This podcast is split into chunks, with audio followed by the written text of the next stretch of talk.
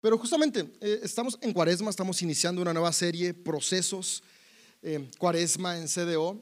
Y es que Cuaresma es justamente este, es un tiempo en el cual como iglesias alrededor de todo el mundo, todos los que seguimos a Jesús como nuestro ejemplo de vida, tomamos un momento para reflexionar sobre el proceso que llevó a Jesús a la cruz y a la resurrección. Cuaresma culmina en la celebración más importante para la iglesia cristiana, que es la resurrección de Jesús. Cuaresma lo terminamos celebrando el domingo de resurrección, que la muerte no pudo detener a Jesús, como un recordatorio de que no hay nada que pueda detener el propósito que Dios ya sembró en la vida de cada uno de nosotros. Pero ese propósito se logra cuando vivimos procesos. E, e, el, propósito llegamos a él a través de las experiencias vividas y los aprendizajes en medio de las experiencias. Todo crecimiento requiere un proceso. Todo logro requiere un proceso. Nada puede ser posible de la noche a la mañana y sin esfuerzo. Y si de repente algo sucede sin esfuerzo, se acaba. Hay una estadística que a mí me sorprende mucho, que es que el 99% de las personas que se ganan la lotería terminan con unas finanzas peores que antes de haberse ganado la lotería. Es como ilógico, ¿no? A veces digo, me gustaría ganármela para comprobarlo y decirle si es cierto o no es cierto, pero, pero, pero esto pasa porque cuando no hubo un esfuerzo detrás de, no, no, tenemos el valor ni el aprendizaje, porque al final de cuentas lo más importante de los procesos son los aprendizajes que tenemos. Algo que me llama mucho la atención es como cuando hay recesiones financieras, los grandes empresarios se recuperan y les va aún mejor. Y la razón es porque lo que ellos lograron antes de la recesión fue el producto de un proceso. Por lo tanto, supieron cómo volver a empezar y volver a tener éxito. Y, eso no es algo que está únicamente para portadas de, revista Forbes. No, alrededor de nosotros, en nuestra ciudad, en nuestras familias, hay personas que han aprendido el valor del proceso. Y, y, Jesús, algo que nos anima constantemente es a poder encontrar el valor que hay en el proceso, el aprendizaje que hay en él, tener la capacidad de avanzar un paso a la vez y juntos poder tener una transformación en nuestro entorno. Y en este periodo de cuaresma queremos tomar este tiempo de reflexión para, para poder meditar y aprender cómo podemos tomar lo mejor de cada proceso que vivimos. El día de hoy, de una u otra manera, cada uno de nosotros y nosotras estamos atravesando procesos. ¿Qué puedo aprender de este proceso? Y lo más importante en medio de las temporadas y procesos es cómo está nuestra mentalidad, nuestra mente, nuestro corazón. Porque de la mente que tenemos, de los pensamientos que tenemos, se determina cómo vamos a afrontar cada temporada. Y hoy en nuestro primer domingo de cuaresma hay un pasaje que quisiera que viéramos que habla justamente sobre la lucha que hay en nuestra mente en cada proceso que atravesamos y cómo podemos imitar a Jesús para sobreponernos a ello. Hoy vamos a ver un pasaje que está en Lucas, que es la tentación de Jesús en el desierto. Y me encanta cómo cierra este relato Lucas 4:14 y dice que Jesús salió del desierto lleno del poder del Espíritu. Y y el propósito para cada uno de nosotros es justamente ese.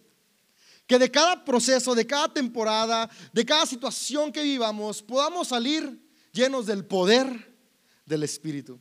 Un poder que está en cada persona, un poder que está dentro de nosotros, que nos capacita para poder vivir lo mejor en cada temporada. Así que Cuaresma son, ¿por qué 40 días? En los textos bíblicos encontramos mucho el número 40 y lo que 40 representa, representa esto, procesos de transformación. Por eso vemos a Elías en uno de sus momentos más complicados, pasando 40 días en el desierto. Y vemos a la nación de Israel pasando 400 días en el desierto, porque un proceso de 40 era muy poquito, así que el autor dijo, estos ocupan 10 procesos, 400. Y al final es eso, ¿no? Eh, cada área de nuestra vida ocupa distintos procesos y, 40 es lo que representaba. Y al final de cuentas tenemos que recordar que, procesos son ciclos necesarios. Y dice Lucas 4 que el Espíritu llevó a Jesús al desierto. Y en ocasiones creemos que el desierto por estar solo es el lugar en el cual Dios no está. Pero el Espíritu no iba a llevar a Jesús a un lugar en el cual Dios no está. Si vemos los relatos de la cosmovisión judaíta, de hecho, en donde Dios estaba era en el desierto. Cuando Moisés va a comenzar este proceso de levantarse como el caudillo que va a traer la libertad sobre su pueblo, aún no existía Judá ni Israel, eran pues, los que después dieron origen a estas naciones que estaban esclavizados en Egipto, donde se encuentra con Dios es en el desierto. Ahí es donde está esta zarza. Cuando Elías se sentía solo y sin fuerzas, donde escuchó el susurro divino, fue en el desierto. Desierto no es ausencia de Dios, es presencia de Dios. Y yo quisiera animarte porque cuando estamos en desiertos llegamos a sentir que Dios nos abandonó. Cuando estamos en procesos donde sentimos que no se puede más, que, que volteamos a nuestro alrededor y lo único que vemos son plantas secas y nada de agua, creemos, aquí está todo menos Dios. Pero es justamente en esos momentos donde parece que no hay nada ni nadie, que lo que se mantiene siempre presente y constante está. Y eso es Dios. Así que quiero animarte, amigo, amiga, que cuando atravieses desiertos recuerdes, no estás solo, no estás sola.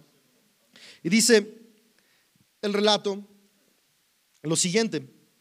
Voy a leerte Lucas 4, el verso 3 y 4, que es la primera tentación. Dice, entonces el diablo le dijo, si eres hijo de Dios, dile a estas piedras que se transformen en pan. Jesús le dijo, no, las escrituras dicen, la gente no vive solo de pan. Esta es la primera tentación que tiene Jesús y es una tentación que nos deja una gran enseñanza. En el país que vivimos, las piedras son rocas negras, grises, cafés, en forma de bolita. Pero Jesús está en el desierto de Judea, en el desierto de Galilea, y, este desierto es un desierto con tierra blanca. Y, las piedras en esta región eran como, como tortillas de harina, en forma de piedra. Y el pan de, Jesús no es este pan delicioso que encuentras en el Progreso o en la Isabel. Todo decoradito, relleno de crema. Mm. Deberán abrir el domingo. No se crean, hay que descansar también de vez en cuando. No, eh, eh, el pan de Judea era justamente estas como tortillas de harina. Eh, le dicen pita o pan árabe, que, era un pan redondo, largo, plano y blanco. Entonces, el pan que comía Jesús se parecía mucho a las piedras del desierto de Jerusalén. Y cuando el autor pone esto es que al final de cuentas una tentación de nuestra mente, porque recuerda, la batalla principal es contra nuestra mente.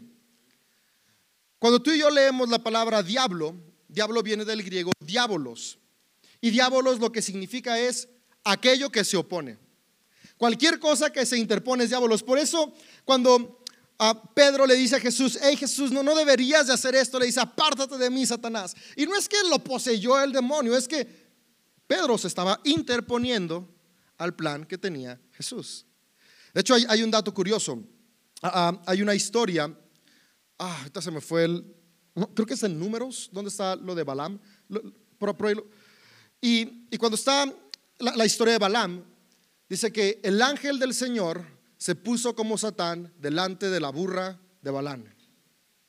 Y no es que el ángel del Señor sea lo que tú y yo a veces entendemos como diablo, alguien con cuernos, sino que se puso en medio como oposición para que no siguiera avanzando. Entonces, cuando Jesús va al desierto, va a este proceso, es para enfrentarse a todas aquellas cosas que querían oponerse a que cumpliera su propósito. Y, esta batalla, tú y yo la experimentamos en nuestra mente.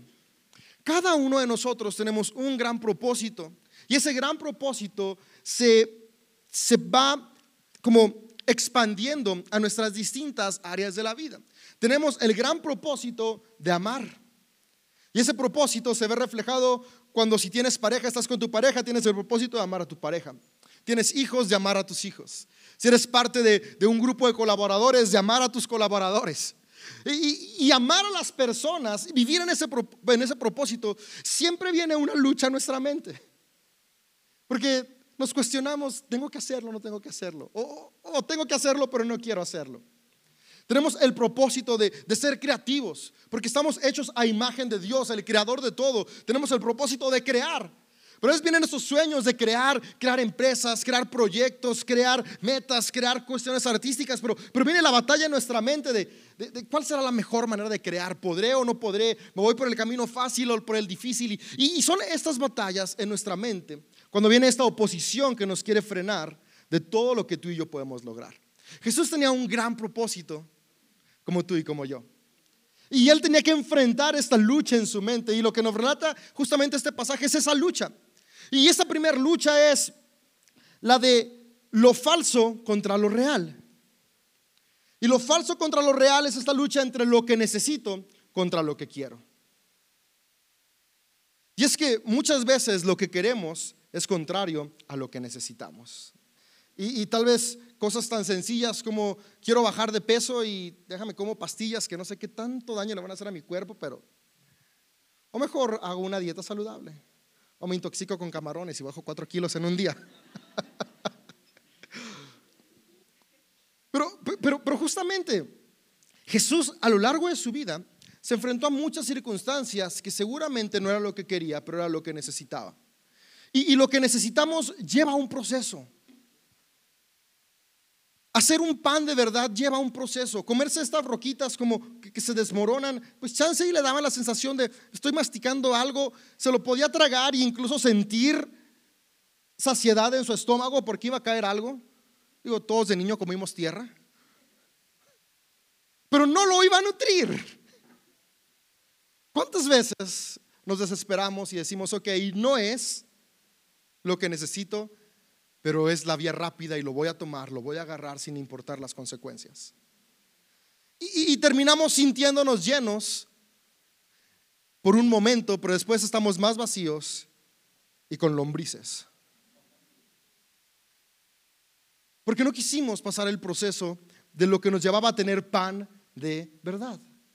Entonces, en esta cuaresma hay que comenzar a reflexionar en los procesos de mi vida, cuántas cosas estoy tragándome piedra en lugar de hacer pan. ¿Y qué puedo hacer el día de hoy para poder decir como Jesús, no solo de pan vive el hombre, sino de toda palabra que sale de la boca de Dios? Aquí lo que se refiere Jesús es, ¿sabes qué?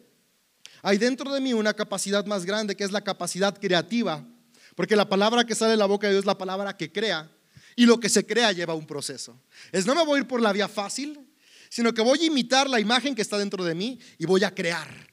Voy a ir en procesos que me lleven a alcanzar lo que necesito, pagando el precio que se necesita. Tu matrimonio puede mejorar, tus relaciones pueden mejorar, tu vida puede mejorar, tus finanzas, tu salud, pero hay que comenzar a pasar en el proceso de ser creadores, crear el pan y no agarrar la piedra. Esto permitió que Jesús en medio de de, la adversidad, de la dificultad, estuviera dispuesto a, a poner lo importante por encima del deseo. Y es que esta es la trampa más grande y la tentación de nuestra mente, la tentación del deseo. Es que deseo ese chocolate. Llegas a la tienda y venden un Hershey así, pero no, te compras el Big doble, ¿no? Y, y, es que deseo sentirme amado y en lugar de construir una relación, no sé, te metes a Tinder de volada y listo. si estás soltero, puedes conocer a alguien tal vez, ¿no? Pero, pero ¿qué tal estás casado? Y es como de, quiero sentirme amado y en lugar de construir tu relación con tu pareja, mejor le coqueteas a la compañera del trabajo, a la amiga, al amigo, y, y, lo rápido termina destruyendo. Y es justamente esta tentación la que nos anima a vencer Jesús. Que de nuestra boca salga la palabra divina, la palabra creativa que nos anima a vivir en procesos. Sigue diciendo Lucas 4, 5. Entonces el diablo lo llevó a una parte alta y desplegó ante él todos los reinos del mundo en un solo instante. Te daré la gloria de estos reinos y autoridad sobre ellos, le dijo el diablo, porque son míos para dárselos a quien yo quiera. Jesús le respondió, la escritura dice, adora al Señor tu Dios y sírvele únicamente a Él. La tentación aquí que Jesús enfrentó era la tentación del control. Porque Jesús era alguien que venía de Galilea. Y no solo de Galilea, sino de Nazaret, una ciudad tan pequeña que hoy en día ni siquiera tenemos pruebas de, su existencia como tal. Tan insignificante que los relatos por lo cual trascendió esta ciudad fue por los evangelios que se escribieron. Y la misión que Jesús tenía era de, de, grande, gigante, de masas. Obviamente, ese Jesús que aún ni siquiera era conocido y que por lo que vemos en los evangelios no era tan querido. La oposición le dice, toma la vía rápida del control y tendrás todo el mundo a tus pies. Y es que en la vida hay dos formas de obtener lo que queremos, con control o con servicio. Y la vía corta es el control, pero esta es la vía destructiva. Digo, como papá yo me enfrento a esta tentación todos los días. Si yo les hablo fuerte a mis hijas y las intimido y las amenazo, las puedo controlar. Y es bien a gusto cuando los hijos están controlados. Pero eso no es lo mejor, porque eso termina dañando corazones, problemas de autoestima y después pagando psicólogo a los 35. Digo, si van al psicólogo, que por cosas distintas a las que yo voy. Pero es esta parte. Y, esto no solo, o sea, digo con mis hijas porque es algo que enfrento todos los días, pero pasa con la pareja, pasa con el trabajo, pasa con los colaboradores, pasa en cada circunstancia. Creemos que la mejor manera de crecer, de avanzar, de, de, estar por encima, de alcanzar nuestras metas es oprimiendo, controlando. El que no tranza, no avanza. Y Jesús vino a recordarnos, no, no, no, el que es primero sirve a los demás. Es entre ustedes que sea diferente.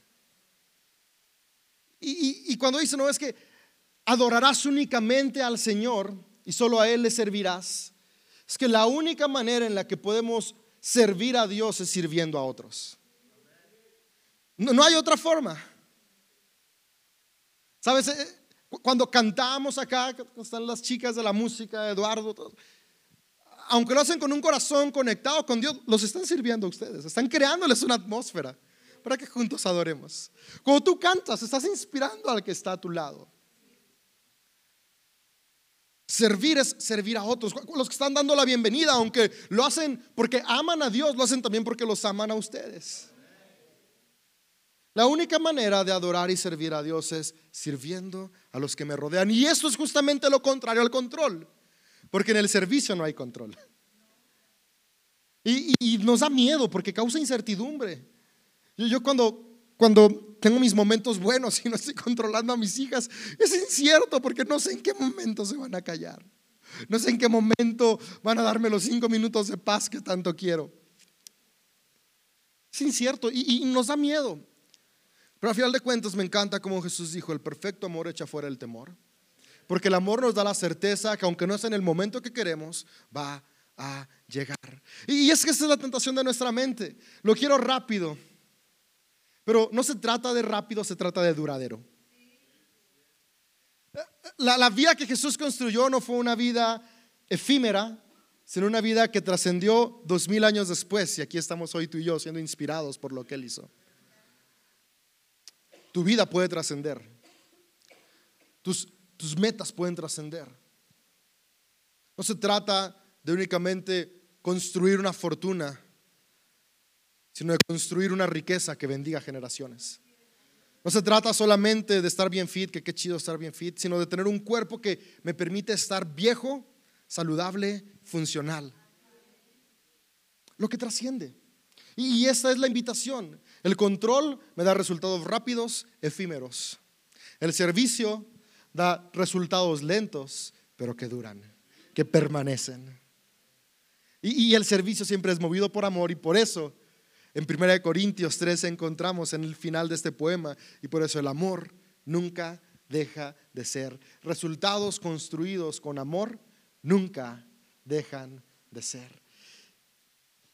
La tercera tentación que enfrentó Jesús, dice Lucas 4, 9 al 12. Entonces el diablo lo llevó a Jerusalén, al punto más alto del templo, y le dijo, si eres el Hijo de Dios, tírate pues las escrituras dicen, Él ordenará a sus ángeles que te protejan y te guarden, y te sostendrá con sus manos para que ni siquiera te lastimes el pie con una piedra. Jesús le respondió, las escrituras también dicen, no pondrás a prueba al Señor tu Dios.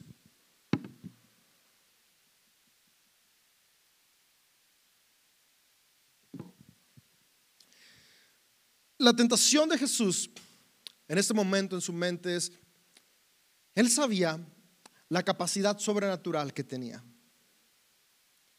Y él sabía que si él comenzaba con un milagro que nadie más pudiera hacer, bajo ninguna circunstancia, nadie podría replicarlo, ya la tenía ganada.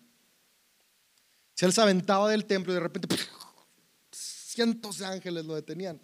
Bueno, o sea, hasta el fariseo más terco y el saduceo más entrometido y el gentil más criticón, en ese momento era como de, yo no sé este qué, pero si puedo hacer eso, yo lo sigo. Y es que la tentación de nuestra mente en medio de los procesos es quedar bien en lugar de hacer el bien. Mi mente me lleva, yo, yo quiero quedar bien, no importa si esto no me lleva a hacer el bien. Y Jesús podía haber quedado bien, pero Él no vino a quedar bien, Él vino a hacer el bien. Y esta es una tentación constante que el proceso nos va a llevar a aprender, que se trata justamente de estar haciendo el bien, porque hacer el bien construye. Y lo que me llama mucho la atención de, esta última tentación es que el opositor utiliza un pasaje de los textos inspirados. Dice, las escrituras dicen. Y es que, ¿cuántas veces justificamos opresión? Tal vez tranzas, lastimar a otros, excluir a otros, porque las escrituras dicen.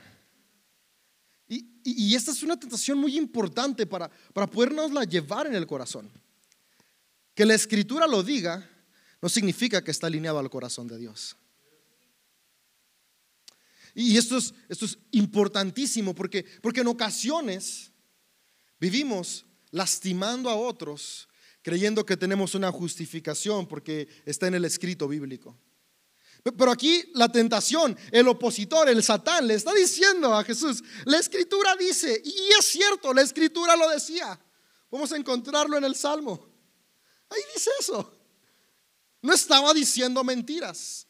Pero, pero esa acción no iba conectada con el corazón de Dios, que no era quedar bien, sino hacer el bien.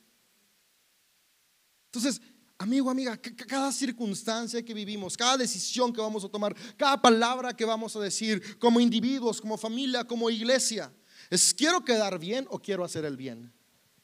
Sabes, en CDO de repente es como de, nos critican porque somos una iglesia para todos. No queremos quedar bien, queremos hacer el bien. Yo recuerdo ah, cuando hice un, un podcast, uno de mis podcasts, y, hablé sobre cómo, cómo, en Jesús todos tenemos un lugar e inclusión. Amigos que eran muy queridos, así me borraron de redes sociales y me bloquearon. Y, yo podría decir, yo sé las palabras que tengo que decir para quedar bien. Pero no estamos llamados a quedar bien, estamos llamados a hacer el bien. Y hacer el bien siempre va a poner el amor por las personas por encima de cualquier cosa. Y fue lo que Jesús hizo. Y, Jesús venció esta tentación y al vencer esta tentación fue, fue lo que le permitió vivir amando. Entonces, en nuestro día a día, seguido nos vamos a enfrentar ante estas circunstancias. Quedo bien y copio, porque todos van a decir saco nueve. O hago el bien y soy honesto y me voy contento con mis seis a casa. Y es que aquí está el problema de quedar bien. Quedo bien con un diez o un nueve que no es mío. Y el día de mañana en el trabajo me quedo como pepino. Porque ay, tenías promedio de 9, 8, sí, pero lo copié y no sé nada. O hago el bien y me voy con mis 6, dándome cuenta todo lo que tengo que mejorar. Soy honesto. Y me voy en el proceso, en esta cosa que me lleva tiempo, pero ese tiempo me lleva a crecer. Esas tres tentaciones de Jesús fueron la clave para todo lo que él logró. Y si tú y yo lo imitamos solo en esto, te aseguro que nuestras vidas serán mejor. No irnos por lo que parece bueno, sino por lo que realmente es bueno. No estar buscando controlar, sino servir. Y no buscar quedar bien, sino hacer el bien. Y dice Lucas 4:13. Cuando el diablo terminó de tentar a Jesús, lo dejó hasta la siguiente oportunidad. En los relatos solamente se nos habla de esta tentación, pero el autor nos está dejando en claro que hubo más veces. Porque al final de cuentas la batalla de nuestra mente es una batalla constante. Por eso 40 días al año para estar reflexionando en cómo puedo vivir no es nada contra los 365 días que vivimos. Lo que me encanta del calendario litúrgico eh, cristiano es que constantemente tenemos periodos que nos recuerdan y nos invitan a concientizar, a meditar, a orar, a ayunar, a tomar estas disciplinas que, que me llevan a pensar, en la batalla de mi mente está ganando el amor o el egoísmo. Que esta cuaresma no solamente disfrutemos tacos de camarón que no nos hagan daño. Vayan con Quique ahí certificados. Sino que es una temporada en la cual nuestra mentalidad se alinea al corazón de Dios. Es una temporada en la cual nos evaluamos no para culparnos, porque la culpa no nos lleva a nada bueno, sino para responsabilizarnos. Y que la responsabilidad nos lleve a crecer como individuos, como familia y como comunidad. Porque cuando logramos vivir con responsabilidad, mira lo que pasa. Dice Lucas 4:14 y con esto cierro.